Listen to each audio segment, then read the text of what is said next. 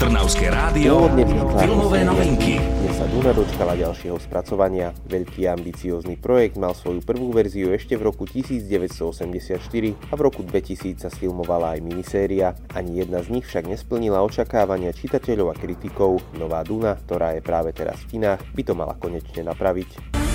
You inherit too much power. You have proven you can rule yourself. Now you must learn to rule others. Something none of your ancestors learned.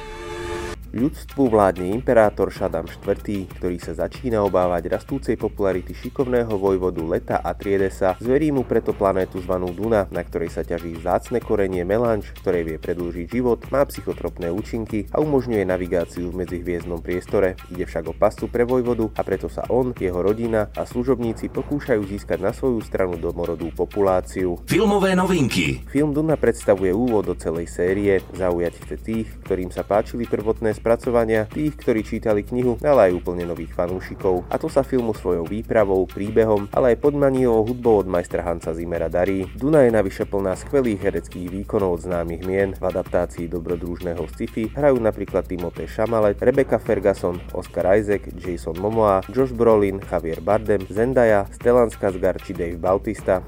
This is an extermination. They're picking my family off one by one. Ambiciózny, veľkolepý a pre mnohých nezabudnutelný je film Duna. Ak ste ho nevideli, mali by ste to napraviť ideálne na veľkom plátne, kým ho premietajú v našich kinách. Čo je nové vo svete filmov ste počuli vďaka kultúrnemu centru Malý Berlín.